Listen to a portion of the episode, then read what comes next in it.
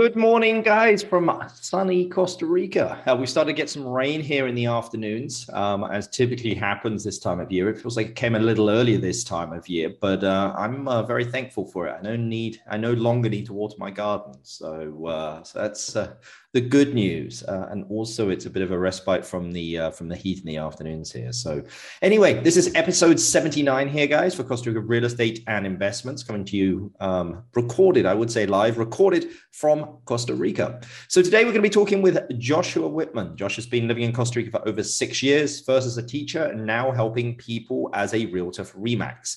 Uh, he focuses on educating people, not just selling them real estate, and especially has a focus on hotels here in the Central Valley. So, we're going to be talking to him about raising a family and living here in Costa Rica, and also how real estate can also open doors to enjoying kind of a family life with a pura vida ethos. We'll be asking him some questions around buying hotels and hotel valuations as well. As I know, there's quite a few people out there that keep contacting me. Um, not that I have any issue with it, guys. I love to talk about hotels because I've bought and sold and run quite a few of them. But remember, guys, if you have any questions for me or would like any help finding an investment property here in Costa Rica, just remember we are not realtors, we are investment consultants happy to uh, have a discussion with you and see how we can help. You can contact us info at investingcostarica.com. That's info at investingcostarica.com. But let's get straight into it. Good morning, Joshua. How are you doing? Doing well, thanks. Thanks for uh, finally uh, making the time for us in your very busy schedule to join us on the podcast, sir. That's my pleasure. Thanks for the invitation. No, definitely, definitely. Well, let's jump straight into it, Joshua. Um, as I know, we're we're two very busy bees, and I'm sure that the uh, the guests don't want to hear us small talking. So, you've been in Costa Rica and also real estate for a while now uh, in Costa Rica, and especially well, I mean, the Central Valley and also in Guanacaste. But I mean, what has really you know surprised you over the past few months? And you know, are you seeing any changing buying patterns from clients? Yeah. So first, uh, from a commercial real estate perspective, I'm seeing a trend pivoting um, in the commercial office uh, sector. Okay. And nobody wants to go back to the office. So I'm excited to see what uh, these buildings will do with this vacant space. Um, a specialist in hospitality, I am interested to see what kind of role hospitality will play in these new mixed commercial uses yep. for these office buildings like you see in Lindora um, near Escazú. It's, it's so many beautiful glass buildings that are sitting empty. What are we going to do with this office space? Um, and then also to quote Hannah Fletcher, officially, uh, our country is moving into a uh, from a buyer's market to a seller's market in several regions around the country. Sorry, Hannah Fletcher is Remax Regional Director for Costa Rica. Okay. So, uh, top dog there.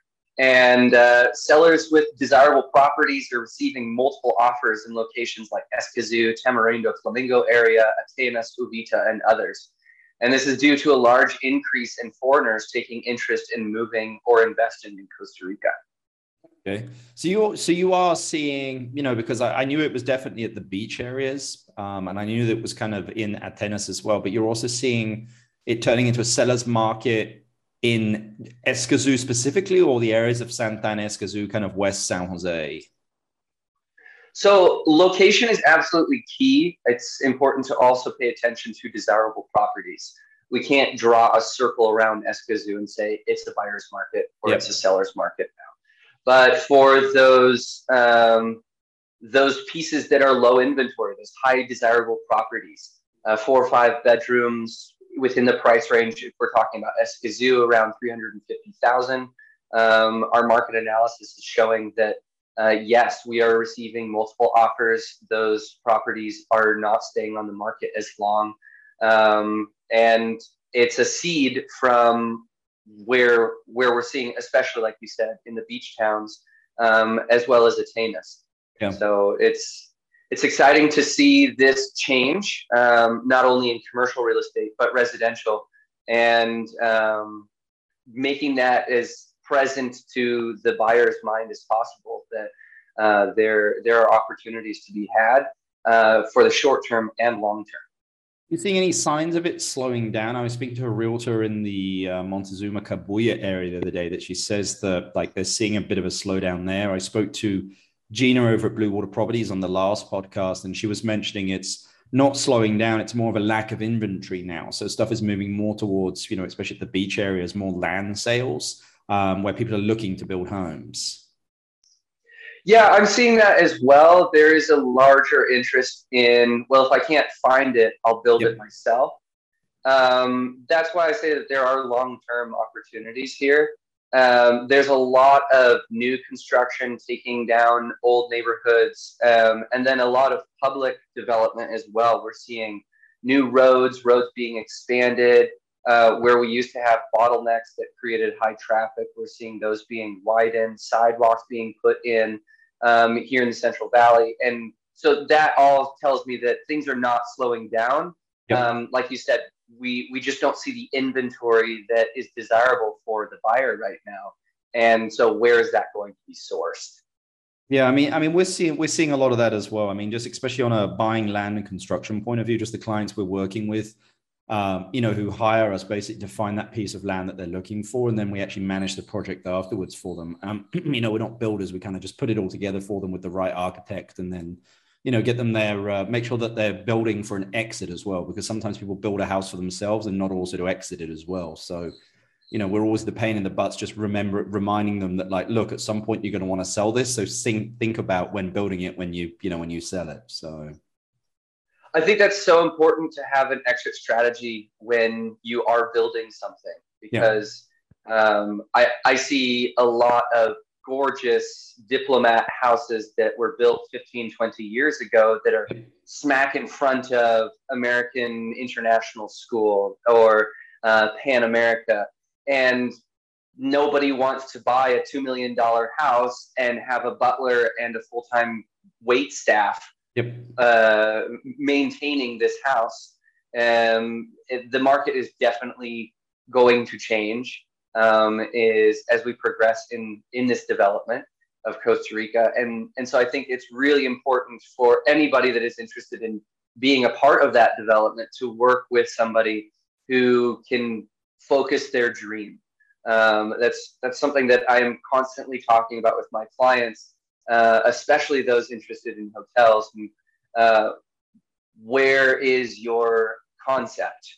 You know so many so many wants to focus on this is my dream. This is where it's going to take me. But um, how do we bring them from fantasy to reality? So i think it's really important uh, for any of your listeners if they're considering to build um, to work with a professional that um, that can help them align with imagining what's going to happen in the future 10 20 years down the road for this investment well, I think you bring up something really good, which is I want to touch on later, which is just kind of that dream of owning a hotel here and just making sure, you know, I mean, there's dream and then there's the reality of it. And those two things can be very completely different. So there's a lot of moving parts in a hotel, but we'll jump into that later. I want to kind of just focus at the moment just on like, again, I know you're here with your wife, also your family. Uh, if you don't mind me asking, how old are your children? I have four kids. Uh, my oldest is uh, is 11 He'll be yep. 12 in June. We have a nine. He'll be 10 next week. Nice. We have a four-year-old and two-year-old. Well, he'll be turning two next week as well. So we have a full house. Wow! Wow. Well, I mean, what advice would you give? Because a lot of families are looking to, you know, kind of relocate here to Costa Rica, uh, wherever it may be, kind of all over the country. But what advice would you give to anyone? First, it's really important to have a budget. Yep. Um, we have a free budget or lifestyle calculator on our website. Um, it, if you're using our website or if you're talking to other locals that have lived here a while, it's really important to have a solid understanding of what the cost of living is going to be.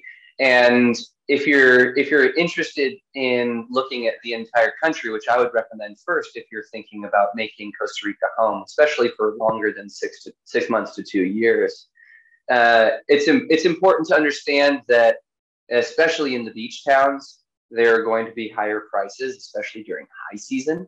Um, and these are some things that I don't think families necessarily take into account. They're looking primarily for where is the school that they want to be in, will they have friends that have similar cultural background are they expat communities and is it going to be safe but what i think they they missed especially is uh, i want to be close to the beach i want to be 15 minutes from the ocean um, and what my wife Miranda and I have found is we are so happy here in the Central Valley, where the closest beach is 45 minutes away in Puntarenas.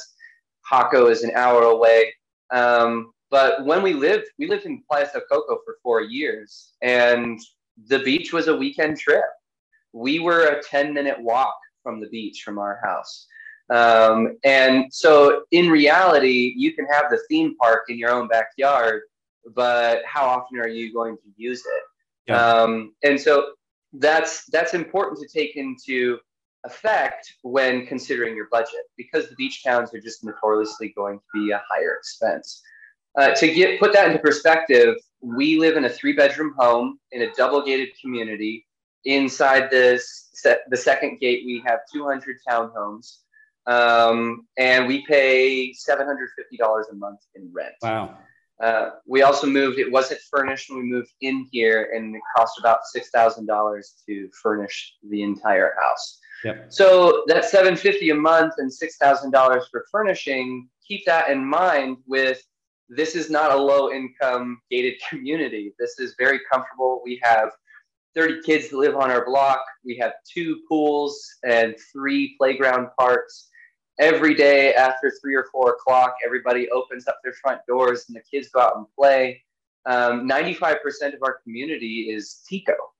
And so that's also really important for our community or for our family because we want our kids to be speaking Spanish and to become Tico. We want we want our family to experience that pura vida lifestyle, which I think is very much focused on patience um, on on what is in this moment right now and how can I relate to my neighbors, to my family in this moment instead of what's happening in this next moment and how do I bring that from the back of my mind into making this next moment really quality, which I think is a very North American type of mindset.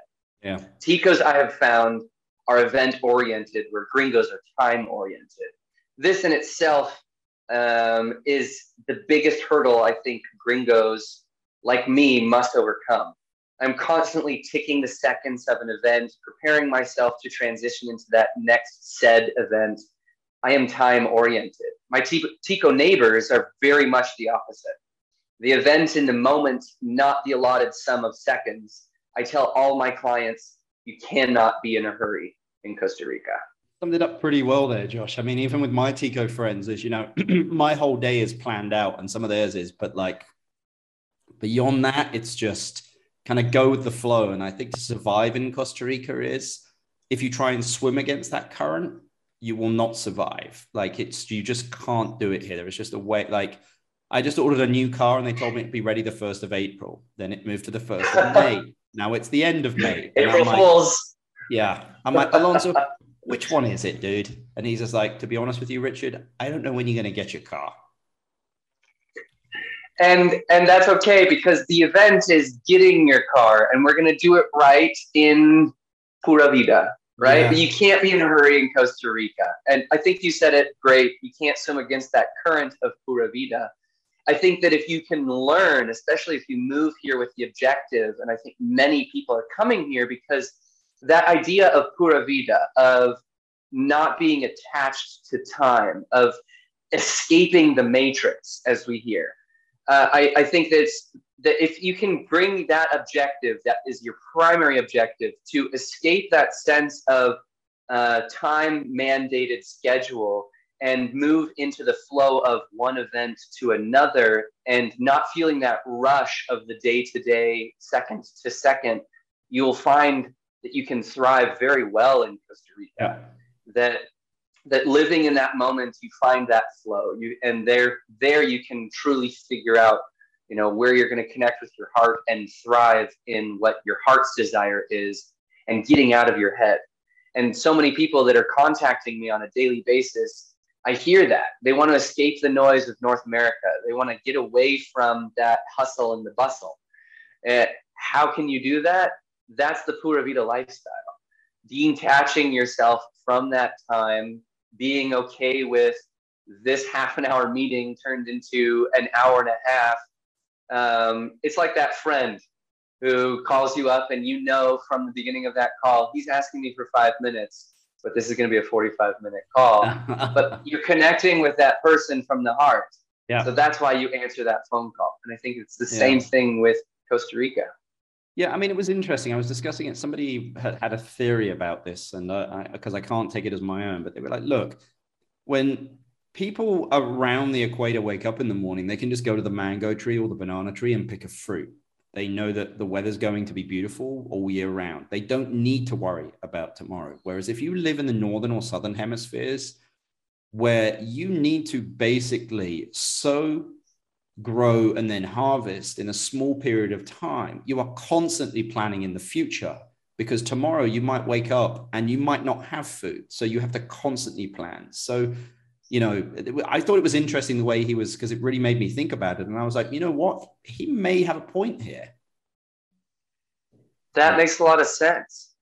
You know, and also just when sun goes down and when people eat. I mean, I saw a map the other day of like times of the, you know, like in England, you know, we typically eat dinner like 5 30, 6 o'clock in the evening. Here in Costa Rica, sometimes it's not till a bit later and usually around the equator, you know, and southern Mediterranean, it's very late into the day. Yeah, I, I think that I think that's an interesting point you bring up with time because Costa Ricans rise and rise and go to bed with the sun. Yep. You know, maybe maybe they wake up an hour earlier and they go to bed an hour or two later, um, but it, it very much aligns with my fatherhood uh, time time schedule uh, waking up at 5 a.m. Most schools start at 6:30 or 7, which sounds preposterously early. Um, and most most stores close at 7 or 8. Yeah. And so for me, that that makes it not feel like uh, I am working against the day. I also think that it's important to note that time is of the essence. It's not that we, um, as ticos, I'll, I'll proclaim myself as Tico Regalado or a gifted or, or adopted Tico. Um, but, but time is of the essence here. It's, it's not that we want to waste time or kill time, um, forget about time, but um, it, it's important to be in that moment and, and keep that moment alive as long as possible. I think that that's truly the essence of Pura Vida is not mm-hmm. forgetting about time, but enjoying the moment and being grateful for that moment. Yeah.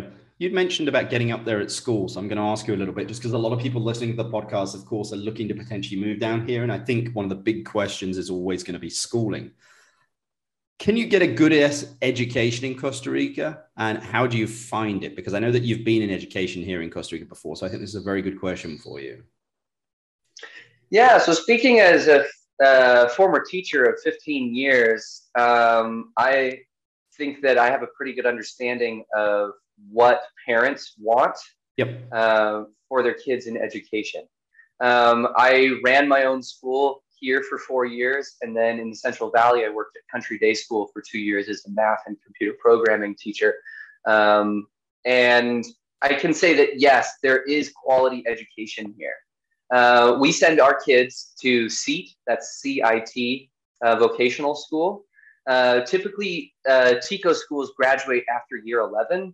CIT has a 12th year that licenses students in a trade of their choosing. Main courses are taught twice in Spanish and English. Uh, the school is eight years old and has already grown to more than 700 students. Uh, the majority of the uh, the majority of the population of Ticos, there's only about five or 10% that are expats. So again, we want to inundate and, and fully immerse our family into the Tico culture. And so schools and neighborhood are, are important to do that. Um, it's also a huge campus. It used to be a, a paper factory. Uh, I like to think of Dunder Mifflin that they purchased. It's 14 hectares. It has organic gardens now. They actually have an organic market and a restaurant. um, that are operated on the weekends by students and staff. And then during during the weekdays, of course, the students are attending classes. Uh, but even my two-year-old, I mean, we, they have a donkey and chickens, and they go explore the gardens. And so there's this very hands-on experience that I think is so important to uh, practice in education. You you must pair academics with experience, real life experience, or you very quickly lose motivation and interest. And if you don't have a student's interest, you don't have them learning. So uh, that's what, what showed just a really great fit for us at this school. It's in the heart of Belen um, in the Central Valley. I find schools here following a trend, actually. I, I have coined eco education or connecting uh, the earth, the community, and the ocean. Uh, that's what we called our school in Playas del Coco, uh, Niños del Sol Eco School, that we have since closed, but have a dream of reopening one day. Um, but there are other programs as well. Bandera Azul, Zero Waste, and other sustainable programs are growing in popularity and implementation in schools all over the country. I know that that's uh, an interest for many parents as well as yep. apart from the academics, what are we looking at for um, preparing for the future and being globally aware, globally conscious. Um, I would still recommend the private standard to the public quality of education. It is still a developing country, and the communities without private funds are um, are struggling at, for the most part, uh, especially with resources for teachers. Uh, there's a lack of books. There's uh, a lack of other resources to really engage the students. Um, I've seen in many schools uh, classroom sizes over 40 students to yeah, one teacher. large class. And so, the, you know, public education, in my opinion, isn't there yet in all areas. Uh, there certainly are public schools, especially here in the Central Valley or in uh, well well-to-do uh, communities in the beach that do have resources and do have the community around that public school that offer those resources. But in large part, I think the majority of the, the standard, I should say, of private schools uh, fits what many expats are looking for or are expecting schools to offer their kids. Josh, how much could someone um, be looking at spending a month for a private school, would you say? We have four kids, like I said, and we spend a $1,000 a month total on That's tuition. very comfortable. Very. Um, you know, two of those are going half day to yep. the childcare program. Um, so you know, there's there's a scale there. Um, there's also books and uniforms. So the the matricula uh, process at the beginning is kind of a shock of yeah. I thought it was going to be a thousand dollars a month starting in January, and it's actually triple that at the beginning because you have uniforms, books, matricula, and and other things. Um, so that's that's something to prepare for is the added cost at the beginning. Um, but something that I found in Costa Rica, not just particularly to our one school or schools that we've been involved in, um, is this to use the word overwhelming sense of community. It doesn't matter the quality of education per se. The TICO is generally ready to open their door at a moment's notice without even knowing who you are yep. and inviting you in for a coffee and getting to know your roots. Not what do you do for a living, what's your income, what car do you drive. It is very much the opposite of keeping up with the Joneses, of how do we bring the Joneses into our family, into our home, and create a community? And I see that in Costa Rica and spades. And that is the number one reason why we have chosen to make Costa Rica home, is because of that sense of community that is so popular in in public sense. You see it with in traffic. The cars will stop on either side of the road to allow somebody to cross, even though it's not a crosswalk. Um, it, to to being a new person in a neighborhood and everybody who are you where where are you coming from do you have family here these are the initial questions that a TICO will ask yeah. and it is it's so welcoming to uh, a newcomer who's looking to set roots to create a social structure and and be a part of something that um, is different than where they left and that's definitely, really what definitely. they're looking for. Well, let's change gears a little bit and jump into hotel investments now, just because um, I'm, you know, I promised the listeners that we would jump in and discuss hotel investments. So I'm sure that they've been talking to us, or they've been listening to us talk about kind of living here, uh, etc. But I mean, what advice would you give to anyone wanting to invest in a hotel in Costa Rica, Joshua?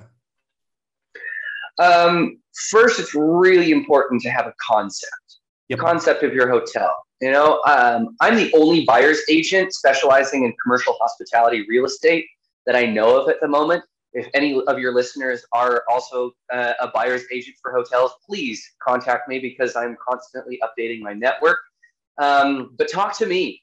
Most of my leads are young money with Bitcoin or GameStop. Uh, if you recall that skyrocketing a couple of years ago now. I do. I wonder where um, it's or, at today. I'll have to look. Um, but you know, these these are many of my my buyer leads are coming to me either with young money or they're retiring boomers with a couple million dollars. Either way, they're usually both have a dream and they're looking for, if I may, um, they're looking to put their toes in the water. Uh, excuse me. Let's uh let's try this. Uh, toes in the water, ass in the sand, not a worry in the world, a cold beer in my hand. Life is good today. Life is Bravo, good today.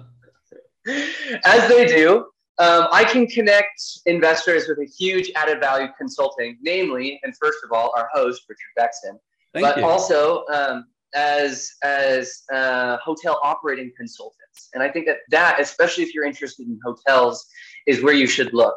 Uh, one of whom I will recommend. I meet every Monday at the Santa Ana Country Club. His name is uh, Ricardo Rodrigo Gil. Uh, he was the general manager of Fiesta Resort Hotels for over 20 years. And so basically, I have uh, I can search over 200, sorry, 2,000 hotels on or off market with the network of listing agents that I have created over the last two years within Costa Rica. But anytime I get a hotel, new or uh, old listing that is interest to a buyer, I'll put it in front of Ricardo and we'll break it down. Uh, if he doesn't give me the green light, then it goes into the bin or or a, to be looked at at a later date. Um, and so I have Ricardo as well as other operators and experienced consultants who I can put my investors with and and help assess or give a SWOT test to what is their plan what are they looking to do? Do they want to just retire and have some 10,000 passive income coming in every month? Um, I know that uh, I have I have a buyer who's a developer in Tamarindo who owns two boutique hotels. He doesn't operate them. He rents them to an operator and he receives ten or thirteen thousand dollars a month.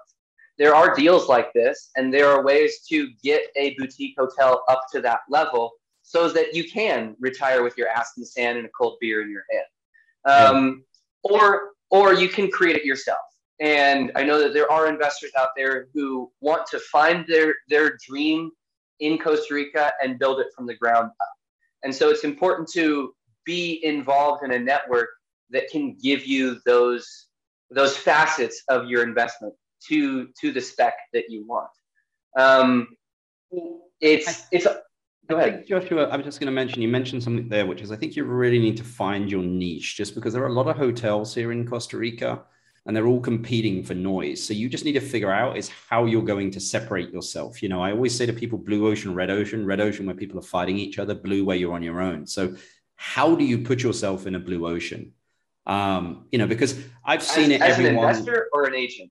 No, as an as, a, as an investor, I mean, looking to invest into a property like you know, because I work with you know hoteliers all over Costa Rica, everything from you know the much, most luxurious hotels down to you know a hundred bucks a night. So, you know, it's it's interesting when I meet with them. Um, you know, I mean, I was a very prestigious Arenal hotel where I stayed in one of their rooms and was like, look, guys, you've got to get rid of these um these uh, jacuzzis you have and put pools in here because your pool's going to cost you about fifteen thousand dollars, but your ADR in these rooms you know, you could increase by 25% and make that back in a couple of months.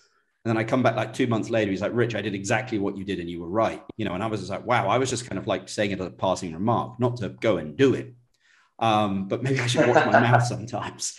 Um, but like there's just all of these intricacies of hotel ownership from the operation to the sales and marketing and the sales and marketing is a complete you know different rabbit hole from property management systems to channel managers to using ai for rate maximizations um, to then also delivering that service to a client and then also you know returning back to marketing and getting that client back you know again because you'll get a lot of repeat clients or referrals you know and what a hotel wants is. They want as much direct business as possible so they're not paying you know 20 25% you know commission to expedia booking airbnb vrbo or just travel agents. So i think that anyone looking to buy a hotel here just needs to really understand what they're getting themselves into. But i think you bring up a great point there which is there are some very very good operate like operating companies management companies of hotels here in costa rica.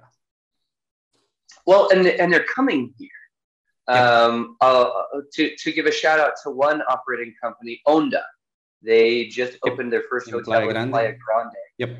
Um, if you're if you're familiar with their CEO Bill, he uh, he has this great idea of there is a new niche to be taken advantage of between the um, the hostel and the hotel. Yep. And it is this fast casual niche that isn't being attended isn't truly being tended to. We're seeing it being tended to in Airbnbs, um, in higher end um, boutique hotels per se, but we're looking at a uh, a a guest who wants to spend anywhere between three, five nights to two or three weeks in the same place um, they don't want it to be packed full of people, maybe tops 20 rooms, 25 rooms. So we're still in that boutique hotel size. Um, and they're looking to pay more than the hostel rate. They're looking $50 to probably $150. And we now have a residency program in Costa Rica for this type of client. It's the digital nomad, where you have common spaces where people can talk about what crypto they're involved in or what is their small business that they're running online or exchanging ideas. And the uh, isolation of their room isn't as important as how close is it to the city life or how close is it to the beach? Um, how close is it to the airport? And what other kinds of clients similar to my mindset are staying there? And so i think it, it is incredibly important if in, if investing in a hotel to fully understand the concept and what your client is truly looking for. I and agree. to come back to Onda, I think Bill has done an excellent job of doing his market research before he bought his hotel. And he found exactly where his clientele are going to. He has a great heat seeking map of where are the digital nomads going to. And he and I are mapping out where his next locations are going to be. I also think it's important if you're interested in managing a hotel instead of owning it um, to to do that same thing. Figure out where your clients are going to be, and instead of considering a purchase, perhaps considering a lease. Uh, there's so many benefits to leasing um, where you can focus on your service and your niche as your hotel owner or the operator or your marketing team um, and like you were saying, blue wave, red wave, are you going to do all of this on your own? Yeah. Or are you going to work against other people? And if you're going to be working against other people, the best thing you can do is delegate and network that team. So I'm seeing that with with franchising hotels. I'm seeing that with big hotels that are looking to scale, building more rooms and increasing their market share to, um, for example, I have a hotel in the heart of Santa Ana um, it's an economy hotel. And one of these, uh, one of the ways he's planning to scale his hotel in these next six months is by building pods. So a pod is similar to a bunk bed, but more isolated. You have walls around your bunk bed, and you have a curtain that can open or close, typically more soundproof. Yes, it comes from Japan, right? It's that um, lower tier economy style where you don't need your own room and almost like an apartment style room where you have a kitchen. You're okay sharing a shared bathroom and you're okay spending $50 a night for your pod. But now you just turned one room with eight pods into a $400 a night if it's at full capacity. yeah. instead of a $50 a night and you have a half kitchen and its own bathroom in there, you're really increasing your utility. Yeah, I mean, I think you mentioned something there, which is what you need to do. You need to create community because that's what people are going to be coming to your property for. You know, so like-minded people that want to find connections, they want to create, they want an authentic experience in creating community. So let's just jump into something a little bit more technical here, um, just because again, I think we're running a little shorter time here. But when like what valuation model do you think best reflects a hotel? You know, because you know typically is you know something's worth what someone's willing to pay for it. But i have a lot of people asking me hey rich like how do i value my hotel? And i'm like well there's a variety of different ways of doing it you know. And ultimately yes it's going to come down to what someone's willing to pay for it. But i mean what would be the um, you know the uh, measuring sticks that you would you would potentially use Great question. Uh, this is something that I've scratched my head on for two years. And finally, with my consultant, Ricardo Rodriguez, we've come up with our top five questions yep. for assessing any hotel that is in operation. Now, of course, many of these can't be ac- applicable, uh, like, like they were not applicable to many distressed properties over, during the pandemic. But the majority of the hotels that are still operating that survived the pandemic um, are selling as an operating uh, uh, business. So uh, the first thing that we look at, and again, this this needs to be tailored to the concept of the, of the owner. What do they what are they really looking to get at? But the first thing we need to look at is the number of rooms and the types of rooms. Do they have suites? Do they have villas? Uh, what kind of room are they really looking for? If the owner wants an economy style, great. Then that's the kind of room that we're looking for, and that's probably the number of rooms we're looking for over 50% or over 50 rooms if we're looking at an economy. If we're looking for boutique, okay, great. Then we're looking at around 25 rooms. And then the other numbers can come in. The next piece is what is their average, sorry, what is their annual average occupancy? This is an incredibly important number, especially in Costa Rica, because we have high and low seasons in some parts of this country, we have the six or seven, even in areas, eight month low season. Yeah. So you're going to be making the vast majority of your revenue during a during one or maybe two quarters of your year. And then you're surviving. You're trying to do special events or or overhaul your marketing for those other 6 months that you are are near rock bottom depending on what your scale is for rock bottom of occupancy. So that's our second measure of how do we uh, assess is this a good operating hotel? Yeah. Do they have high occupancy? And I would recommend looking at high occupancy as 80% for the annual average, not 80% per month for January through March. We're looking at for the whole year.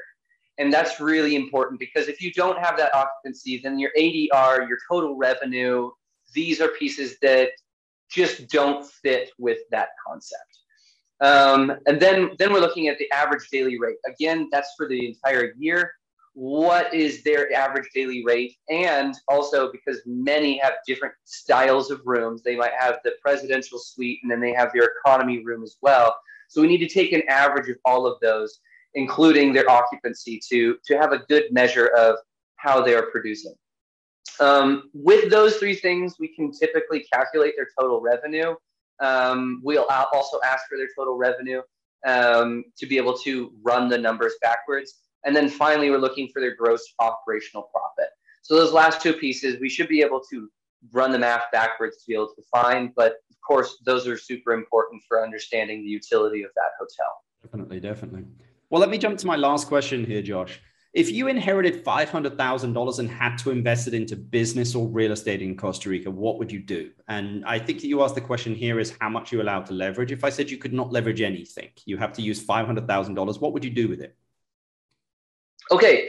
Um, I, well, first, uh, my mind goes to my heart and my passion projects. And so I would buy the hotel I have listed right now. It's called Asclepios Wellness and Retreat Center. My wife, Miranda, would thrive as an artist, author, and educator. Miranda's dream is to operate a facility like Jacob's Pillow. This countryside hotel is desirable, boutique feel, and has more amenities than most boutique hotels in the country. um, including an amphitheater. And that is definitely a draw for Miranda. So I would buy for Miranda Asclepios. However, if I'm getting back up into my head and running my numbers, um, I think Hotel Louisiana is a really great purchase. It has room to almost double the number of rooms on campus. It is uh, in the heart of Santa Ana, and it uh, this this is a piece that I think is important to focus on in considering hotels in all of Costa Rica is that consistent occupancy. We don't get those high occupancy numbers, 80 plus, unless you have that consistent occupancy. You can't have 100% occupancy during high season and then 30% occupancy during low season. Your numbers just won't add up. So you need a consistent occupancy, and you can often find that in a well operated hotel in the Central Valley. Why? Hotels in the Central Valley are are uh, producing from Ticos who are coming here for special events, doctor's appointments, business retreats from other parts of the country. And these do not have a season to them. Uh, Costa Rica has beautiful weather all year round, so you have weddings all year round. You have uh, birthday parties all year round. You have um, businesses running retreats all year round here. And so, yep. because of the national market share, you have a higher occupancy. Hotel Louisiana has 88% occupancy for the last two years, showing a um, showing that with only 47 rooms, and they're planning on building uh, 30 pods and potentially 20 more rooms within the next 18 months, as well as implementing a new restaurant. So there's a huge growth potential in this hotel. Um, and that's just going to make its numbers go up more. Yeah, so, uh, from a mathematical perspective, I think that this ROI, which is currently hovering for uh, for the seller's uh, negotiable price at nine year ROI, we could probably, with some development, work that down to a five or six year ROI. Definitely, which to me is very attractive. Well, Josh, as my uh, as my my grandmother would say, I'm going to have to love you and leave you, unfortunately. Um, but this has been an amazing podcast. Really appreciate your input on kind of living here, relocating here, and also your valuable input on on owning uh, or buying a hotel here in Costa Rica. For anyone that wants to get in contact with Josh, I'll put all of his contact descriptions, uh, all of his contact details in the description, his email, and also his telephone number. You can reach out to him. Uh, and Josh, it's been an absolute pleasure, sir. Thanks for having you on the show. Thanks a lot, Richard. It's been cool. a pleasure.